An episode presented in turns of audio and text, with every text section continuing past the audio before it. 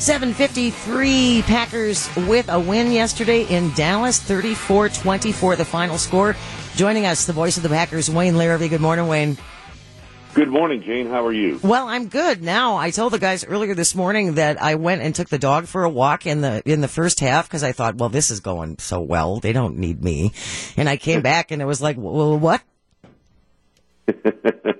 yeah, the ebbs and flows of that game it kind of changed a little bit there in the second half after the Packers got the big 31 to 3 lead.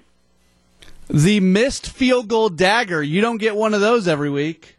No, not at all. Very unusual, isn't it?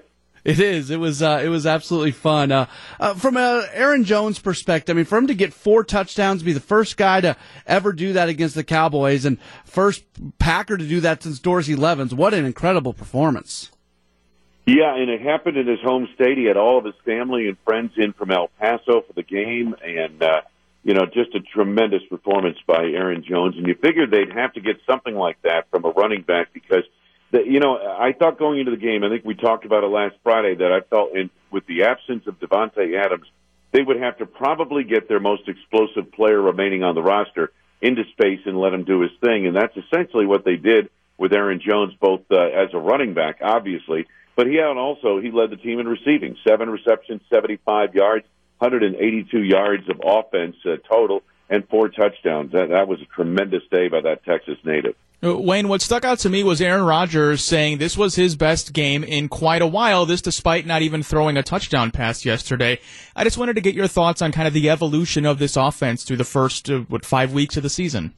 Well, first off, you can, if you don't see a game and you go and just look at quarterbacks and look at their numbers, I mean, one guy threw for 463 yards and two touchdowns. The other guy, 238 yards and no touchdowns who was the better quarterback? You would say Dak Prescott based on those stats, but that absolutely was not the case. Aaron Rodgers, you know, quarterback is, is a position of intangibles. We try to put these passer rating numbers on it, and it doesn't work. It, it, it's not like baseball where my guy Aaron Judge goes three for four, hits two home runs, and you can all you have to do is look at the box score and say, "Hey, he had a hell of a game." But that's not the case with quarterbacks in the NFL. The better quarterback was Aaron Rodgers. There was no doubt about it and Aaron Rodgers passed for roughly half the yardage that Dak Prescott got yesterday, and Aaron didn't even throw a touchdown pass. He managed the game. He was far and away the best quarterback on the field. He didn't make a single mistake. Dak Prescott threw three interceptions. So that was the deal. And I thought the other key to the game was the Packers scoring on five of their first nine possessions, building a 31 to 3 lead.